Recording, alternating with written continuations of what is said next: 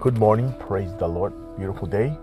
Leaves are turning. It's Friday and it's tonight is family night. Seven tonight. Come on out, prayer, and then family night, game night.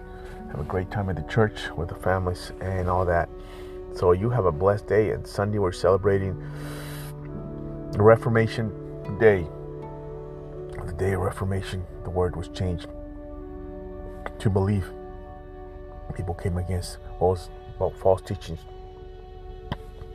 God bless you. Have a wonderful day. I encourage you.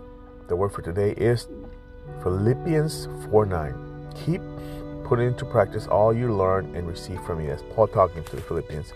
Everything you heard from me and saw me do it. Then the God of peace will be with you. God will be with you.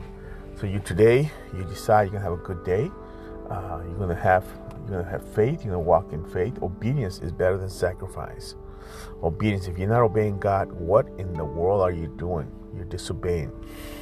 Don't put people before God. She said, if you, if you love your neighbor, if you love your mother and father, your children were more than me, you can't be my disciple. You're not even worthy to be my disciple. He wants a, a complete allegiance to Him.